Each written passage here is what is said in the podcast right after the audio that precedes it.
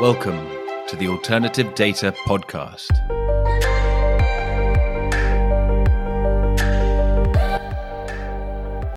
In this two part episode, I speak to two different alternative data providers. First up, it's Ed Dean of Woodseer, a London based company which gives its clients an investing edge with accurate dividend forecasting. And in the second half, I speak to Luke Kennedy of Fable Data, one of the first credit card transaction data companies to tackle the European market.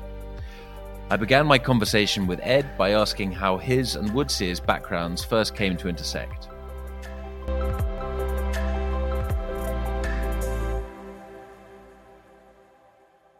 Um, thanks for having me.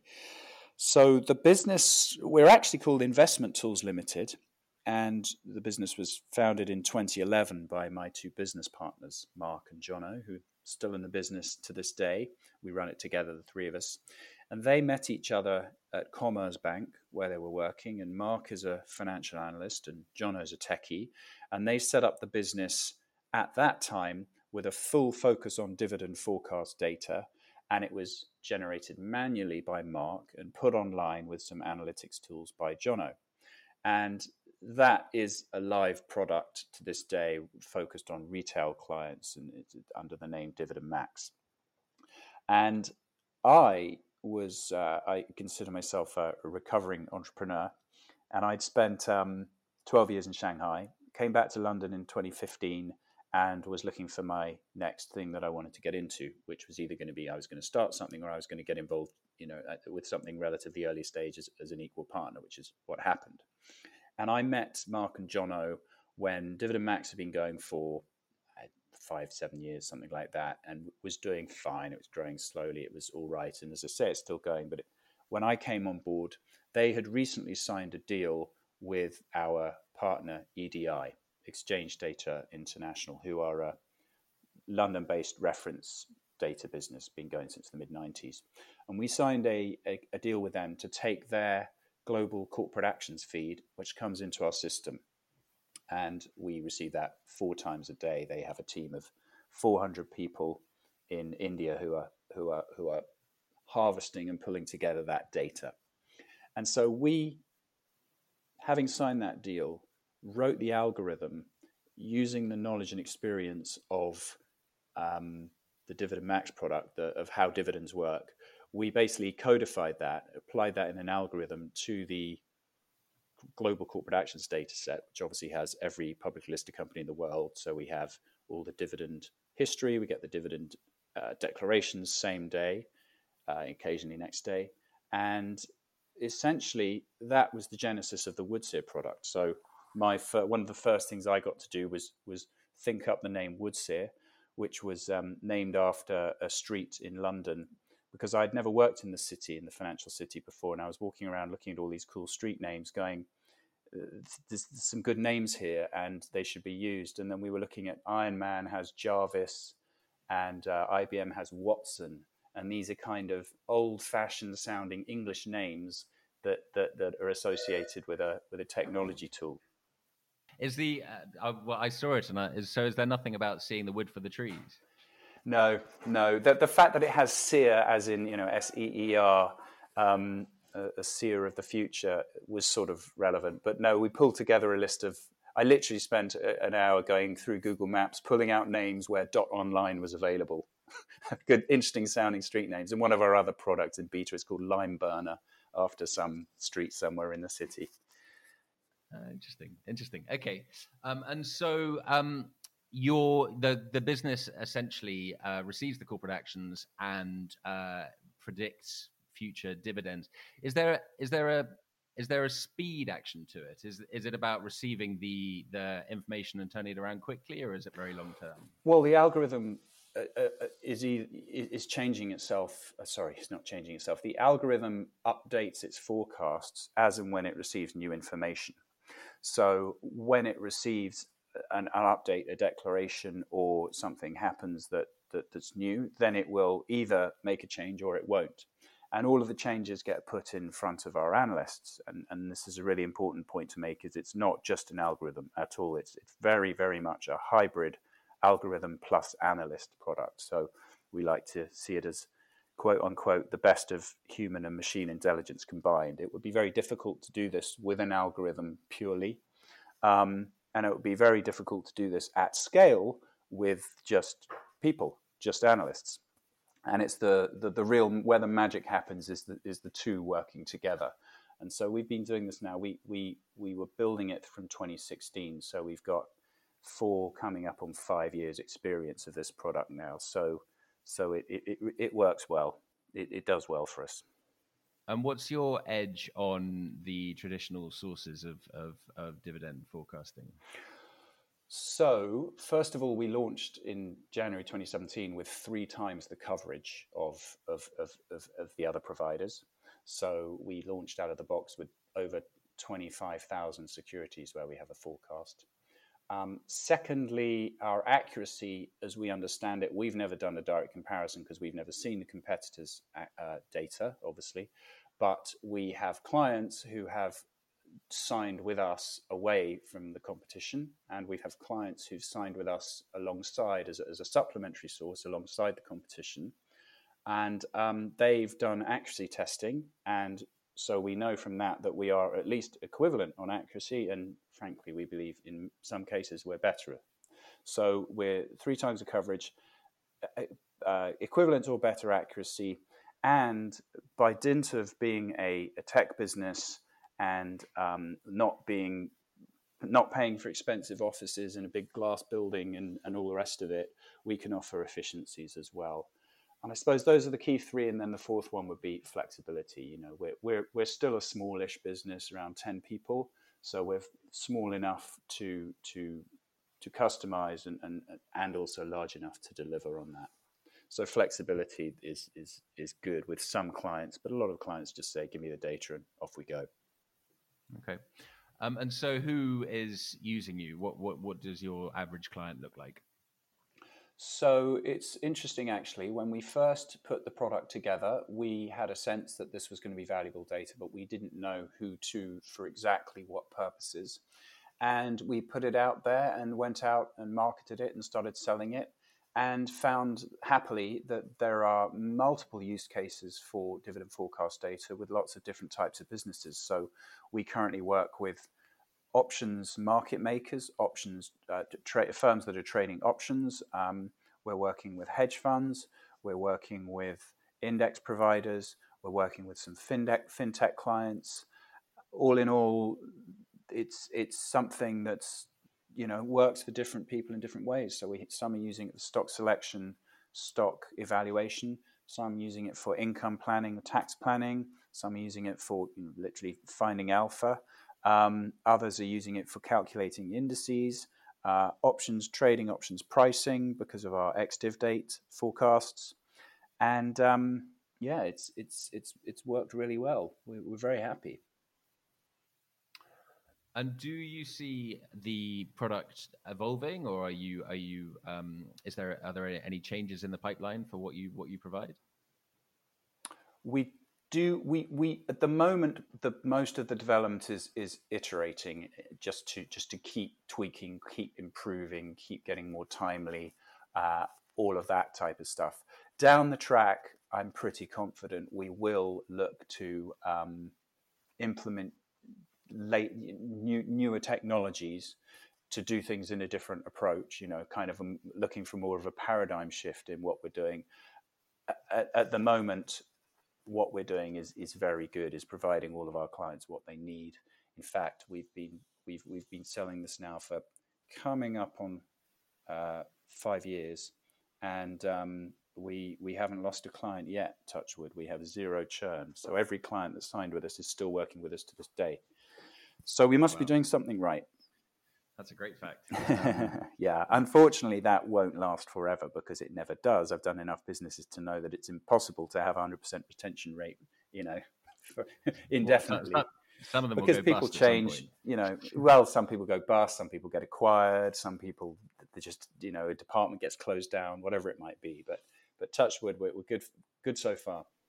Okay. Um, and while I have you, and you obviously um, swim in the dividend pool all the time, any any market commentary? What what what trends are you seeing in terms of in terms of dividend? What's this year been like? Well, this year's been a, a, an interesting one. I'll say that we um, obviously with COVID, we my, my Mark, our, our, you know my business partner, our, our lead analyst, head of research, whatever you want to call him, he said that previously to this year we might see one dividend cancellation a year globally, maybe very rare. Come the third week of March, they started dripping in, and we started to see hundreds in the UK alone during April, and even more so, these were cancellations of, in some cases, cancellations of dividends that had actually been declared. Um, so, so this was this was very rare, rather than ones that were expected to be declared. Um, so that that was an interesting one for us. We have seen some of those come back. Um, be reinstated over the summer, towards the end of the summer. It's it's definitely it, the algorithm struggled with it at first, as you would expect, and this is why we have the analysts, obviously, and the analysts were, were able to pick that up. Um, we it's hard to, to go into the details because it's not my space. I'm not the I'm you know I'm, I have not got my head in the data in the way that that my colleagues do. What I can say is it's obviously based on sector and based on market, and then to an extent by by individual uh, company who's who's who we're who we're saying is going to continue not paying and who we believe is going to start paying, and and how much. That's all done on a very very company sector and market basis. Fantastic. Okay. Well, it sounds like it's been it's been challenging for everyone, but it's uh, I, everyone will need to be be um, forecasting what's going to happen, whether whether the, that things are going to happen are good or bad. Um, so either way, you'll be in business. Yeah, we've. I mean, we've we've had we've had a very good year. The last six months, we've been signing one or two contracts every month, new contracts. So uh, it's turned out well. I, I don't know whether that's because of COVID or whether because because that would have happened anyway. But we've we've picked up business since COVID came along for one reason or another, and um, all being well, we we we anticipate that continuing. It's the story of alternative data, isn't it? Everybody needs to understand more in these difficult times, and so they're they're looking to to new forms of of, of, of information. Ed, thank you, thank you so much for for joining me today. Very interesting, and uh, we will be watching how you progress with interest. Thank you, Mark. Have a good day. Next up is Luke Kennedy of Fable Data a company which provides anonymous credit card transaction data from European banks to clients of all different types. I began by asking Luke how he had got into this business.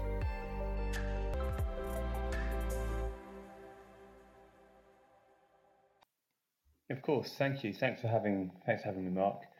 Yes, I um, I've always been interested in getting a better understanding of the world. I, I started my career in, in the Treasury here in the UK and um, then moved into um, the world of um, public affairs, which is which is lobbying, and was always frustrated with the um, the lack of of real time data on on what was going on in, in, in the economy, either when I was in in the world of government or when I was working with with large corporations. Um, you often playing guesswork as to how the economy was performing in real time. Um, about 10 years ago, um, I set up a business called 140 Group, which um, very much in the early days of alternative data, working with a lot of web scrape data, um, sentiment data, search data, um, clickstream data, um, which we, I started packaging up for the investment community, and had a lot of a lot of fun with that business. But again, there was some element of frustration that the the while that uh, data that you draw from from that that digital web based world um, was really insightful and really useful, um, you still didn't actually know uh, in pounds and pence or in or in dollars what a consumer was actually doing with their with their money. Where were they spending it? They might be um, talking um, happily about about a particular brand or a particular merchant. Um, they might be visiting a merchant's website, um, but actually, were they were they spending more money there? And How was that merchant performing? So, I started looking for transaction data um, as a um, as a data set that I could plug into to my existing business, what 140. And obviously, being based in based in the UK, most of my client needs at that point in time were, were European, and um, I didn't have much luck. I spoke to a number of banks and credit card companies w- within within Europe and said, uh, "We have this use case for anonymized uh, transaction data, and um, can we please work together?" And the answer we got pretty quickly was was was a no and um, that was very frustrating. What year is this? So this would have been 2016, 2017. And that was frustrating because, well, firstly, we wanted the data, but secondly, there was a, an emerging um, and developing market for US transaction data. As I'm sure you and many of your listeners are aware, um, there are a, a large number of providers of, of transaction data in, in the US and indeed outside of the US now. And I thought if that if someone has solved this problem, which is getting getting banks and credit card companies to share data, someone solved this problem in the US, um, let's give it our best shot at trying to solve this problem in in, in Europe. Um, obviously, at that point in time, had GDPR coming into force. Um, there was a backdrop of things around Cambridge Analytica. So we had to uh, we needed an approach which could navigate a lot of the sensitivities. And um, and over a number of years, we, we developed a solution that had um, data ethics at its core, as well as a number of technical and scientific and commercial solutions. So, so sorry, Luke. So you had to do the job for the banks essentially. You had to create the program, and when it was all clean and ready and functional, then they said, "Okay, you can have our data." They didn't. They didn't do the technical stuff themselves. Um, it's, it's it's it's a true partnership. We had to find we had to work with banks to um, for for them to get comfortable, for us to get comfortable with what um, was um, legal and ethical and desirable, but still maintained you know full value or as close to full value in the data as possible. So yeah, we we we developed technology solutions um, in partnership with banks um, to en- enable the the flow of fully anonymized transaction data from uh, financial institutions to to Fable. Okay, and so which which banks are we talking about? All banks in Europe, or have you got a have you got a, an area with a focus? We have a we have an aspiration for full European coverage. Um, we are strong in the UK, in Germany, and in Spain, and are developing in France and Italy at the moment and I expect some of the um, other other sort of peripheral parts of, of Europe, particularly Central Europe, um, Portugal, the Nordics, we are, are all in our pipeline. Um, though at the moment we're we're prioritising the larger European economies. And when we're talking about transactions, are we including credit card transactions? And so would, would Visa and MasterCard get involved, or is this more debit card because it's banks? How does that work?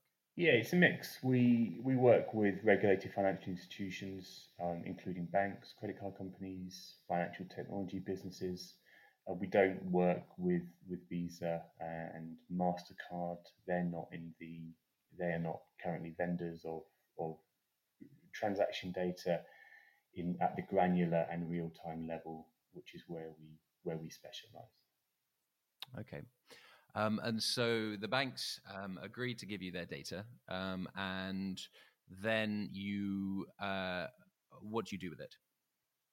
So the, um, I think as if any of your listeners have have taken a look at, at transaction data, it in, in, its in its raw form, um, it's very messy.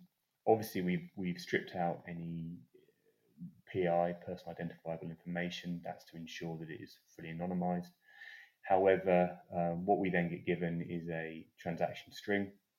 And to, to take an example, um, a, a, Tesco transaction string um, will differ for every Tesco store um, in the country, and it will it will differ whether it's a uh, online or a uh, on on the high street um, transaction, and obviously Tesco have a number of other services or products beyond grocery, for example, banking and insurance. So there is just just just trying to identify, taking Tesco as an example, looking to um, fully categorize um, someone's spend at Tesco requires us really um, some very sophisticated um, machine learning, which um, can read that transaction and categorize it according to um, the, the product or service that's being bought from, from Tesco and whether that's happened online or in a store. And if it has happened in a store, we locate that store um, by, by postcode as well. So there's a lot of uh, engineering and science, and I'll be frank, a lot of data wrangling um, in order to, get that, that data in a uh, usable format. And when you say usable format, are you more interested in understanding uh, an anonymous person's spend over, for example, a month or a year, or are you more interested in understanding what's been happening in a certain Tesco store, or all Tesco stores, or all of the above? What are you What are you looking for? Well, that's this is the the wonderful thing about transaction data is its its breadth and depth of, of value and interest, and um, you can take I could take ten different people, um, tell them what we've got, and they will come up with ten different questions they'd want to ask of the data. So everything you reference there is is is possible on our on our data. So yes, you know we can we can um, track an individual's spending activity back over five years and seeing how that, that has evolved. Um, obviously, we, we can never uh, identify that individual. We have no interest, our clients have no interest in, in, in doing that. But then, as you say, a lot, a lot of the interest is in is at the merchant level. So, um, how is a merchant performing? How is an individual store performing? And then, how is a sector performing? Grocery, for example, or, or e-commerce. And then, even at the macro level, how is Germany or, or, or Spain or UK performing you know, right now from an aggregated um, spending perspective. And what we've found at that macro level is that we can get a very good steer, um, if not a very close prediction on the actual GDP figures um, across Europe through analysing um, row level transaction data. Sure. And how long after a transaction will it be available for, for mining, data mining? Uh, typically a couple of days. Um, it, it, the financial institutions typically require 24 to 36 hours processing their side, then it's shipped to us immediately. Uh, we, we turn that around within hours. So um, you're looking at around two days for the majority, overall majority of transactions to be accessible by our clients. Pretty quick. Um, and so, who are your clients, and and what what are they using your data for? Yeah, so our, our clients are um, are very are varied. Um, you'll there's you know, it's, it's, it's well known that these um, quant hedge funds are have a, have a big appetite for alternative data, and we certainly found that um, ourselves. Um, but there's a there's a wider, much wider use case beyond just quant hedge funds, um, particularly amongst the long only and, and, fundamental funds as well. Um, the corporate world, again, is um, very interested in, in our data. They, they use the data to understand their customers.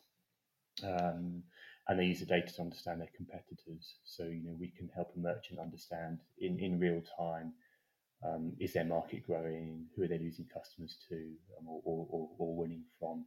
how is a competitor's promotion impacting customer behavior in the marketplace? Uh, what's the catchment area for a particular store? Um, those those are the sort of things that we help um, corporates with. We also do a lot of work with private equity, venture capital, and um, actually one of the very interesting areas um, where we work is within academia. Um, we work with uh, I think over half a dozen leading global universities on a, on a pro bono basis, providing our um, our data. Um, in return, they undertake R and D on the data and and deliver public research um, on it as well.